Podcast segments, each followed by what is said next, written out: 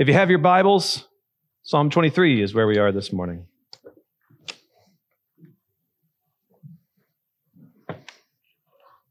Psalm 23. We're, we're beginning a new sermon series now. We're, there's a chance we're probably going to swing back and forth to the Beatitudes and finish those up over some time, but, but we're starting to lean a little bit more into, into Psalm 23 for the, for the beginning of the season. So we may return to the Beatitudes eventually. Uh, we'll get back there one of these days, but for now, we're moving on. Um, as we read this passage, this is, man, uh, this is one of those things like where you have the verses in your head, and you've probably, most of us, if you grew up in church, you've memorized these passages, or at least some of them. You've got them locked into your mind. And that's great. Like, I, I want people to memorize the scriptures. That's a huge deal. But you also need to be aware that when you're around a Bible verse for a lot of time, you eventually just kind of don't think about it anymore. It's just it just becomes words. It's kind of like uh, the lyrics of a song. You, you ever uh, you were younger, maybe your older siblings were listening to some songs on the radio whenever you grew up, and then you know you you memorize all the lyrics, you can say them out loud, you you know the song by heart, and then you get a little older and you hear the same song again. Like you're 18, 20, 25 years old, and you realize, oh my goodness, this song is very inappropriate. you just don't know because you just were you just had it there in your brain the whole time. You see, now obviously the words of God are never inappropriate, but bear with me in my illustration here. Uh, what I'm trying to say is you can have the words and not have the meaning really easily. And so as we're going through this passage this morning, there's a couple of things that I kind of want to to pre program into your head before we start reading it. First is shepherd. Pay very close attention to that word, what its context is, and how it works. And then pay attention to what it is that the shepherd is doing as we read this morning. So we're, we're paying attention to the word shepherd, what's going on around it, and we're paying attention to, to what the shepherd is doing. So go with me to Psalm 23, and let's take a look at it together. Starting in verse 1.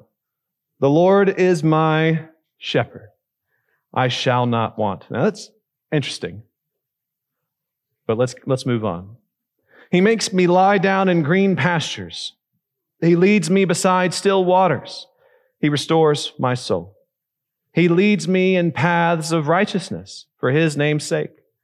Even though I walk through the valley of the shadow of death, I will fear no evil, for you are with me. Your rod and your staff, they comfort me. You prepare a table before me in the presence of my enemies. You anoint my head with oil. My cup overflows. Surely goodness and mercy shall follow me all the days of my life, and I shall dwell in the house of the Lord forever. Let's pray. Father, I ask that as we read and study this passage this morning, that you would awaken in our hearts a new affection for it that it would not just be dead words that we have read again and again and again, but rather that it would spark joy in our hearts, that we would see it anew and afresh, and that you would teach us what it means, why it matters, and how to live it out. Lord, by the power of your Spirit, help us this morning. In Jesus' name. And all God's people said, now, one of the first things I said to you this morning was let's pay very close attention to that word shepherd. Now, we need to get the image of what a shepherd actually is in our minds straight before we continue rolling through this very much farther. Because sometimes, whenever we think of shepherd, we think of the nativity scene shepherds. Do y'all know what I'm talking about? If you, if you imagine a nativity scene in your mind with me, what does it look like? It, it's rather, uh, we just talk about the one that sits across the street from us in the, in the St. Landry Parish Courthouse Square. If you've ever been to see that nativity scene, it's very ornate, right? It's very, it's very kept up. Um, it, everything's very clean.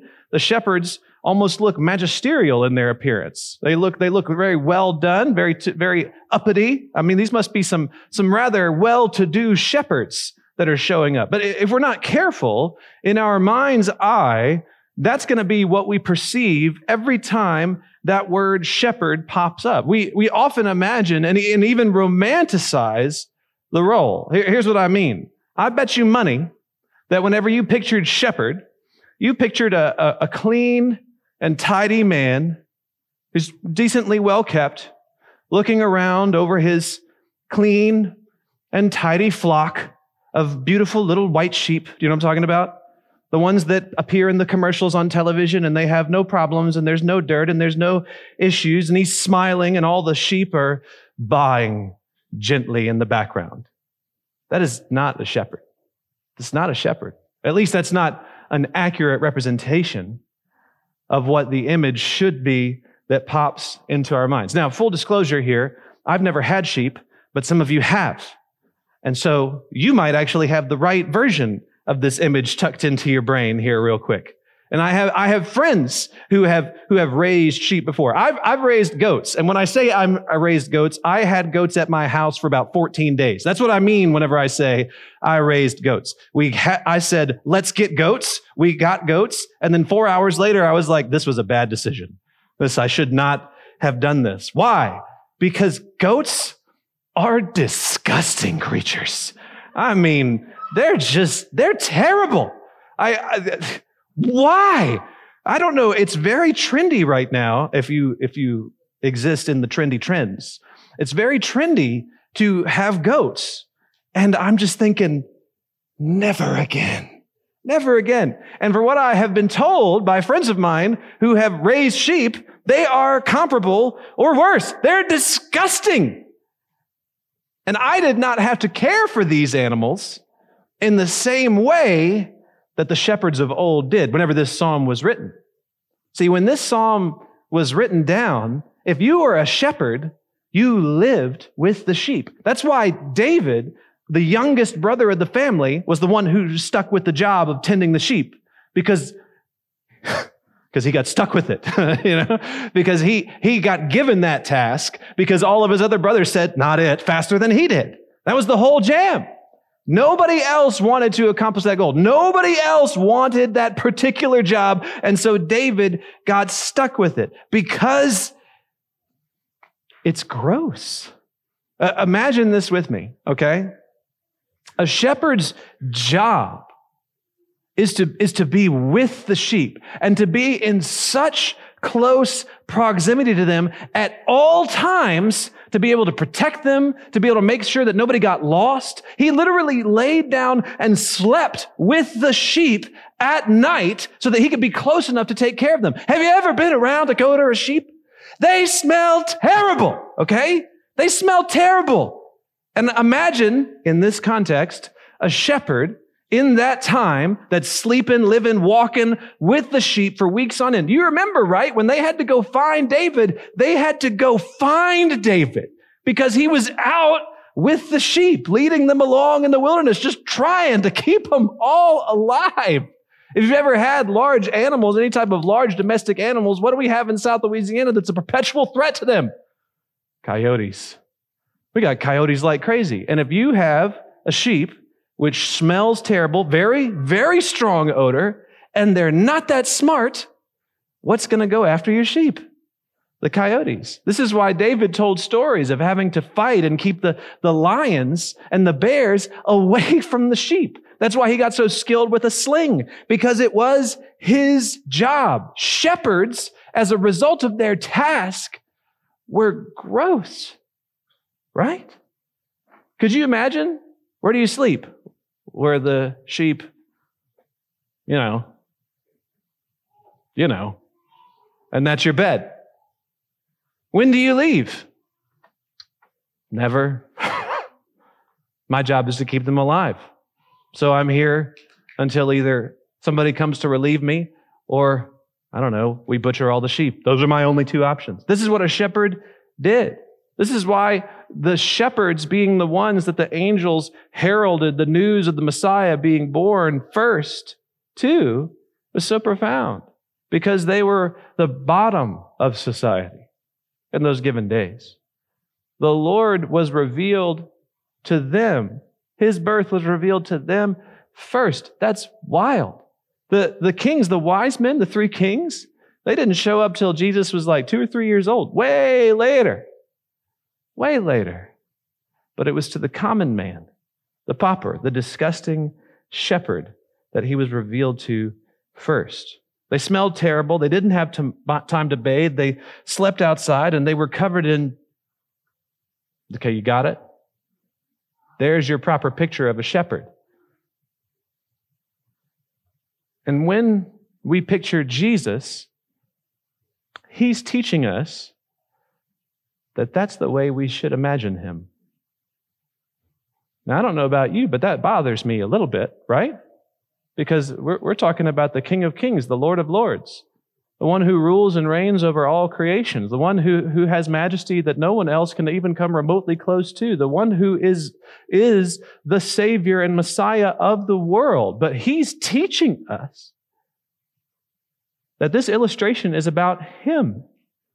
Jesus presents himself as our shepherd. We think of him as king, ruler, judge, majesty. And all of those statements are right and true. But we don't think about shepherd in the right way. A shepherd? Isaiah chapter 40, verse 11 gives us a little bit more context. He will tend his flock like a shepherd. He will gather the lambs in his arms. He will carry them in his bosom and gently lead those that are with young. Yes, a shepherd. And this image, and this image we can't lose. Do you hear me? You have to hold on to it. Yes, a king. Yes, a ruler. Yes, majesty beyond words. All of those things are true. But he's also a shepherd. That's important. Hold on to that. Now, we've talked about this a little bit already, but what, was the, what did the shepherd do? He, he, he fought predators off, for one thing. That's not an, not an easy job. In fact, it's a very bloody job in which often shepherds laid their lives down for what? For the sheep. They were willing to stand between the threat now, uh, of, of, of a lion, of a lion, okay? Of a lion.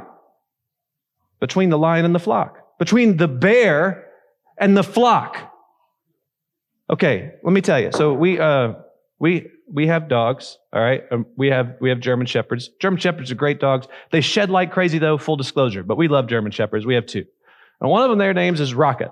Rocket's a great dog, kind of slow, you know, he's not as fast as his, as his sister mom, which is what we call the older one that we have. It's his sister mom because she's older and kind of maternal with him. But it's interesting. Whenever he was young, like maybe maybe four months old, right whenever we first got him, he was still in that puppy phase where I had to I had to bring him outside every night. Y'all know what I'm talking about? Whenever you have a little puppy and you're trying to keep him in the house, that was also a terrible idea. He lives outside now. But anyway, when you're trying to keep him in the house for a little while, uh, you have to get up at about four o'clock in the morning and go pee the dog outside. Otherwise, it's all over your house. That's part of just, that's normal puppy life. That's how it goes. Okay. So it's four o'clock in the morning and I'm outside with my, my little rocket shepherd. Okay. My little dog.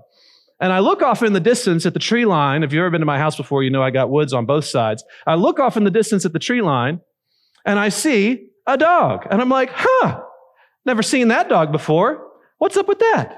And then that dog sees me. And I'm like, huh, wonder whose dog that is.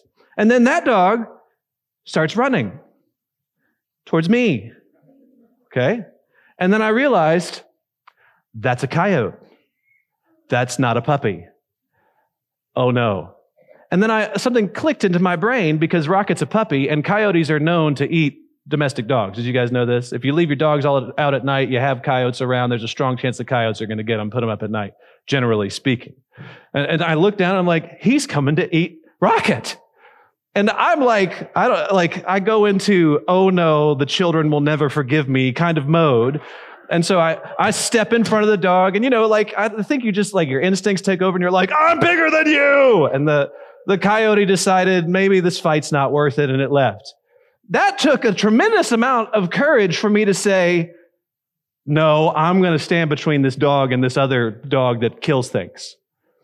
I can't imagine what it would take to do that with a lion, okay? With a lion. Here's David with his sling, and he's like, No, I'm, a, I'm about to ice this lion. Like, that's, that's incredible bravery. And that's the disposition of a shepherd. These sheep will not die on my watch. I'm here. I'm going to stop it from happening. That's the way they work. They fight, they protect, they defend. And it's a bloody job. And sometimes shepherds lose. But they're willing to move in that direction. If you talk to talk to John, visit with John for a little bit. John had sheep for a while. Talk to Wade. Wade's got goats. Things had sheep on occasion before. Talk to some buddies of yours that have animals in their backyard. They'll tell you it's a lot of work. It's a lot of work to keep these things. Talk to the Sunbuckners. It's a lot of work to keep these things. It's not easy. And if, more, if you've ever kept sheep before, and all you sheep keepers and goat keepers can attest to this, if you've ever kept uh, sheep before, they're also not smart animals, okay? If, if you see, if, if they get distracted by anything, they, they'll run off by themselves. This is why shepherds often have highly trained dogs, and the dog's sole purpose is to go and keep the sheep in a pile, keep them together. Don't, don't let these things keep running off in different directions. They're just not that smart, and they will get lost on their own all the time. And as we've said before, again and again and again and again, they are filthy. But the shepherd's job is to take care of them. And your Lord, your Lord, okay, provides you as an illustration of his character that he is the good shepherd. Your Lord does. Nobody else does that.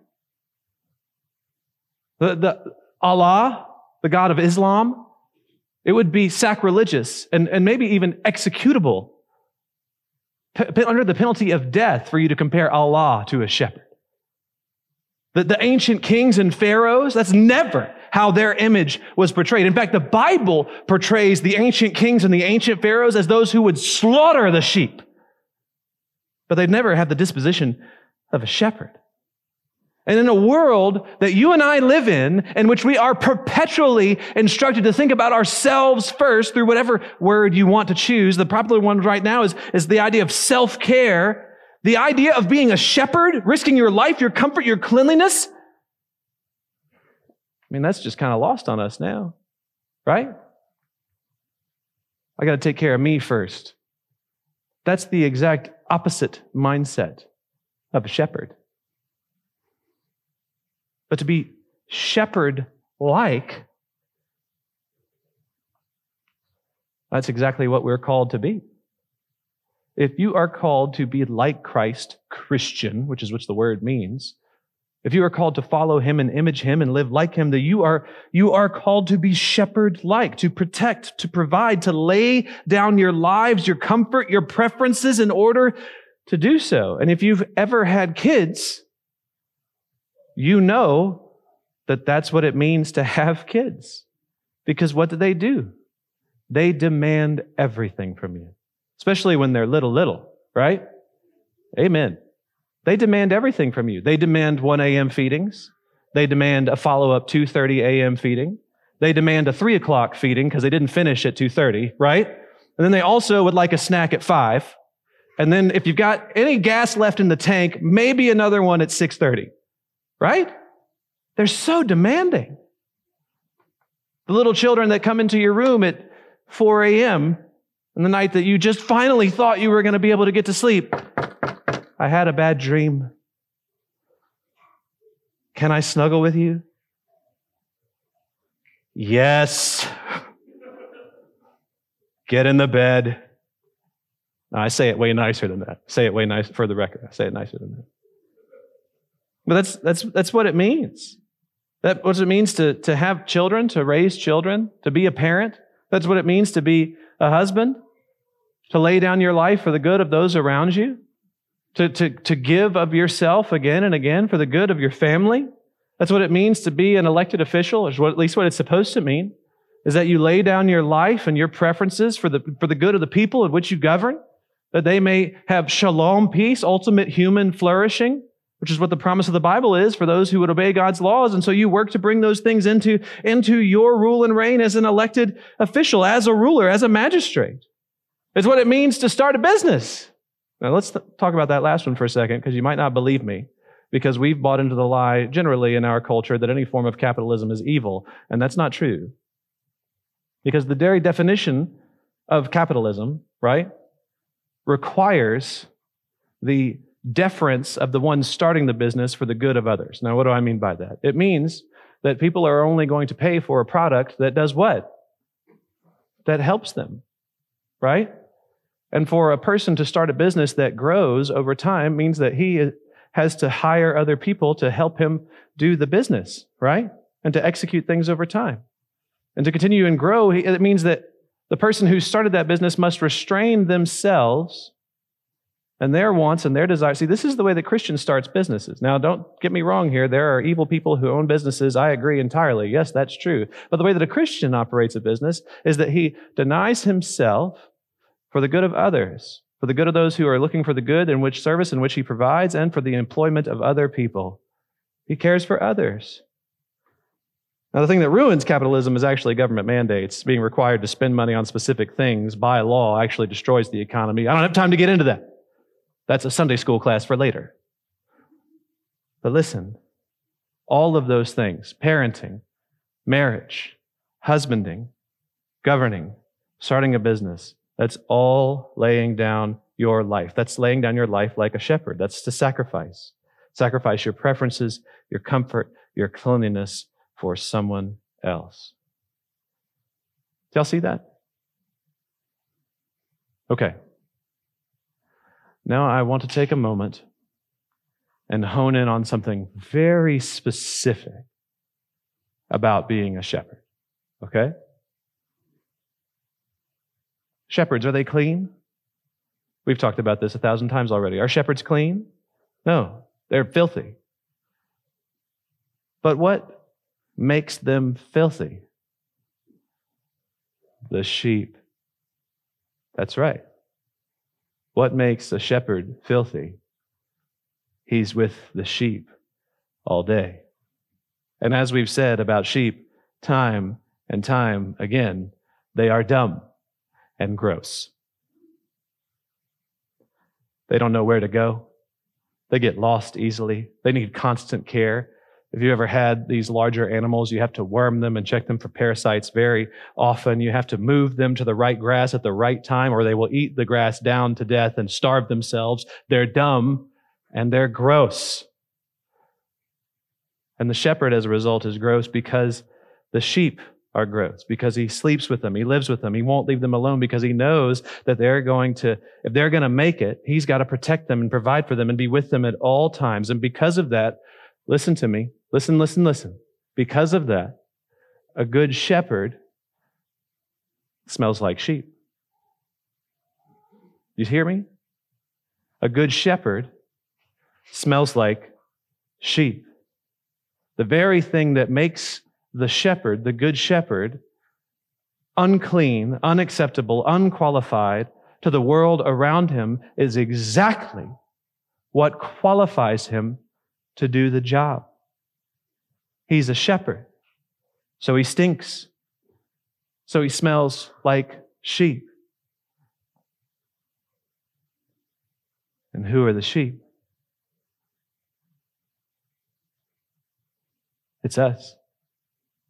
What makes Jesus be a good shepherd? He smells like us. All that disgusting death and sin that we reap again and again in our life, Jesus is with us as we walk through all of it. All the failures and falling short, He's with us. He smells like us.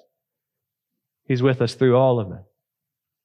All our screw ups and all the ways we stink and amid our problems and screw things up along the way. He's with us through all of it. A good shepherd smells like sheep like us.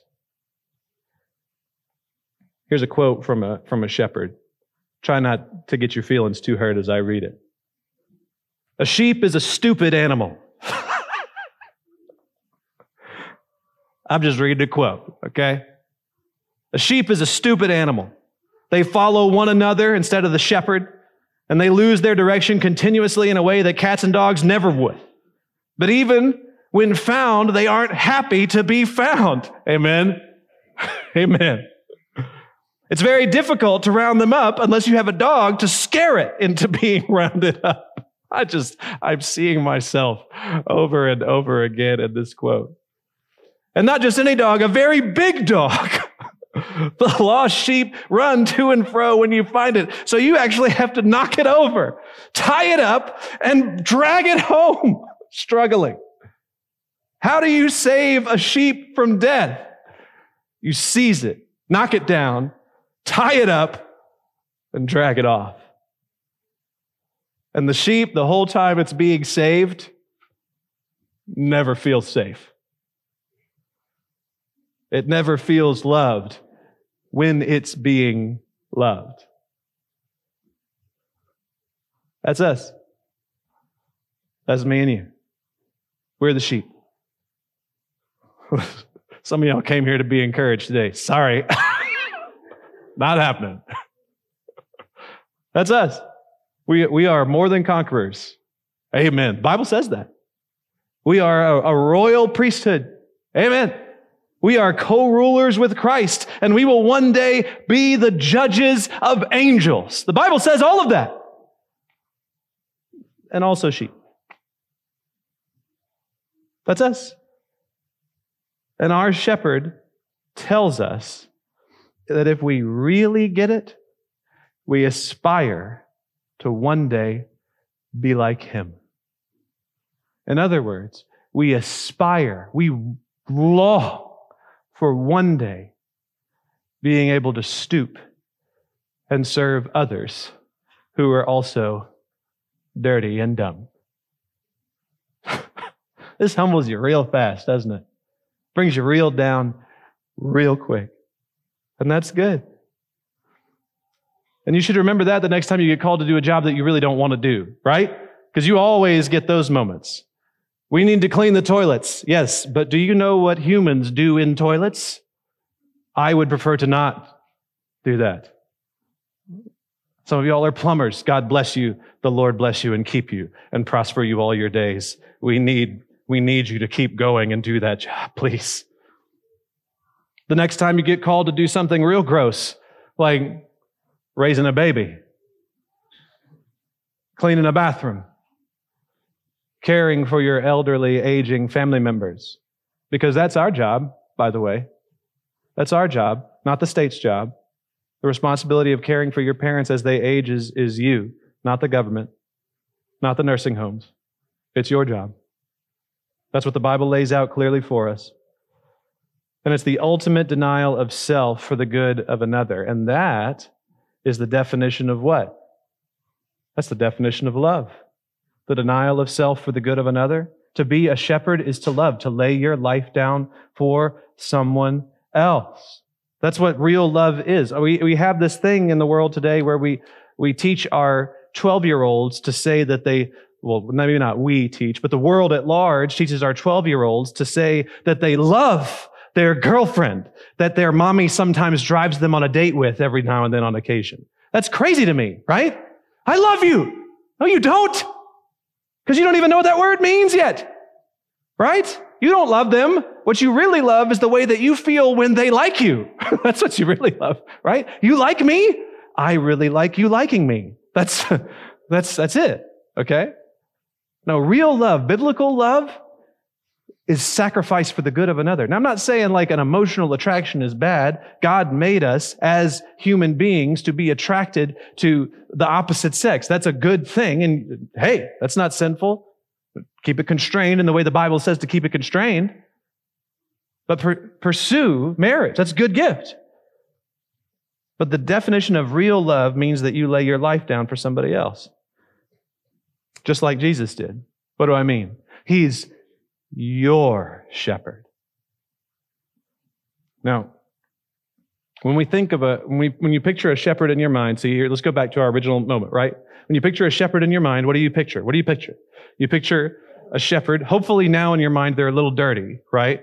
And hopefully now in your mind, the, sheep, the sheep around them are, are at least a little dirty. They're probably disgusting, but you know, whatever, that's fine. And then, but what you see is inevitably a, a shepherd in your mind with a big mob of sheep, right? You kind of picture that? Yeah. But here's the deal. How did the Lord teach? The Lord himself taught his particular disposition towards his sheep. Do you remember? This is in Matthew chapter 18, verse 12. You can just write it down. it's not going to be on the screen behind you, behind me. Jesus says this What do you think? If a man has a hundred sheep, you know where I'm going with this, right? If a man has a hundred sheep, and one of them has gone astray, does he not leave the 99 on the mountain and go in search of the one that went astray? What does that mean for you? He pursues you. He goes after you. He is the good shepherd for you. He stinks because of you. And that's good news. It means he pursues you, shepherds you, is with you. He will not leave or forsake you. You, if you are his, then you're his. He is your shepherd, the good shepherd. And many of you know this to be true already because you've seen it already in your life. Amen? You, have seen it manifest itself in different ways in your life. You've seen the, the surprise financial blessing show up exactly when you need it. Oh, the Lord provided. You've, see, you've seen that, that Bible reading in your, in your daily devotions that just, just hits right where you needed it to hit. Just says exactly the words that you needed to hear that day. That you see it in the friend who loves you enough to encourage you or rebuke you. You see it, you see it in the healings that you've, you've received and see, seen the Lord carry out. You've seen it in the answered prayers. You've seen it. He is yours. He is your shepherd. If you are his, you are his. And Jacob really drives this point home all the way. Do you remember Jacob? We talked about him a little bit more over the Christmas season. But think, think back to Jacob. Jacob, the, the con man, y'all remember Jacob, right? Jacob, the con man, conned his brother out of his inheritance, right? Conned Esau out of his inheritance. How did, how did, how did Jacob get Esau's inheritance? He waited till Esau was real hungry and said, You want some soup? Sell me your birthright. And his brother's like, I'm going to die if I don't eat that soup, so fine. It's a con man. And we see Jacob dealing with God throughout his life, trying to, trying to, with Laban. And, and it's like the whole story, the whole saga with, with Jacob and Laban is supposed to be a story of two con men going after each other. Y'all, y'all recognize that? It's Laban who's like, oh, whoops, wrong daughter work seven more years. You see, that's the whole conflict. And then Jacob is out there setting certain things in front of certain sheep so that he can get certain outcomes to happen. You're, that's the conflict that's happening. And then, and then Jacob realizes he has to run away from con man number one because he might kill him back into arm man, the arms of the brother that he wronged and stole from, who's also going to kill him. You remember this whole story, right? And as Jacob is approaching Esau, he catches word that Esau is coming after him, coming to meet him, and Jacob freaks out. You remember? He freaks out and he starts sending all of his assets, all of his resources ahead of him to say, Esau, these are yours. Please forgive me. Esau, these are yours. Please forgive me. And then he wrestles with God in fear. And he's holding on to the Lord. You remember this, right? He's wrestling with God. He's holding on to the Lord. And what does he say? I will not let go of you until you bless me. He's saying, I think I'm going to die. But you promised and I need you to make sure that I remember your promise. You see this trajectory throughout all of Jacob's life. It's so cool. And it's like God was using all of Jacob's life to make one thing painfully clear. And it crystallizes in Genesis chapter 48. This is Jacob talking. I want you to listen. And Jacob blessed Joseph and said, The God before whom my fathers Abraham and Isaac walked, the God who has been my shepherd all my life long to this day. Jacob learned his lesson. God brought him through all of that to teach him one thing, the thing that we have on the surface in Psalm 23 the Lord is my shepherd. And he's yours. So trust him. He smells like sheep because he smells like you. And he will not leave you and will not forsake you. And he is there to protect and provide for you and care for you all of his days if you are his. So trust him. Psalm 23, verse 1. The Lord is my shepherd. I shall not want. Listen, just listen. He makes me lie down in green pastures. He leads me beside still waters. He restores my soul. He leads me in paths of righteousness for his name's sake. Even though I walk through the valley of the shadow of death, I will fear no evil, for you are with me. Your rod and your staff, they comfort me. You would prepare a table before me in the presence of my enemies. You anoint my head with oil. My cup overflows. Surely goodness and mercy shall follow me all the days of my life, and I shall dwell in the house of the Lord forever. Let's pray. Lord, you are the good shepherd. You teach and preserve us. You lay your life down for us. And I pray that we may be more like you as a result. Help us to be instructed by you, taught by you, made faithful by you, and may we honor you. You are good. Your mercies endure forever. May we never forget that or neglect it. But may we also remember as your people that you smell like sheep because of us. That you protect us, that you're with us, that we are the ones that make that happen. Help us, Lord, to be taught and instructed with joy on our faces about our limited strength and your unlimited grace. Lord, we love you. And we pray all these things in Jesus' name. Amen.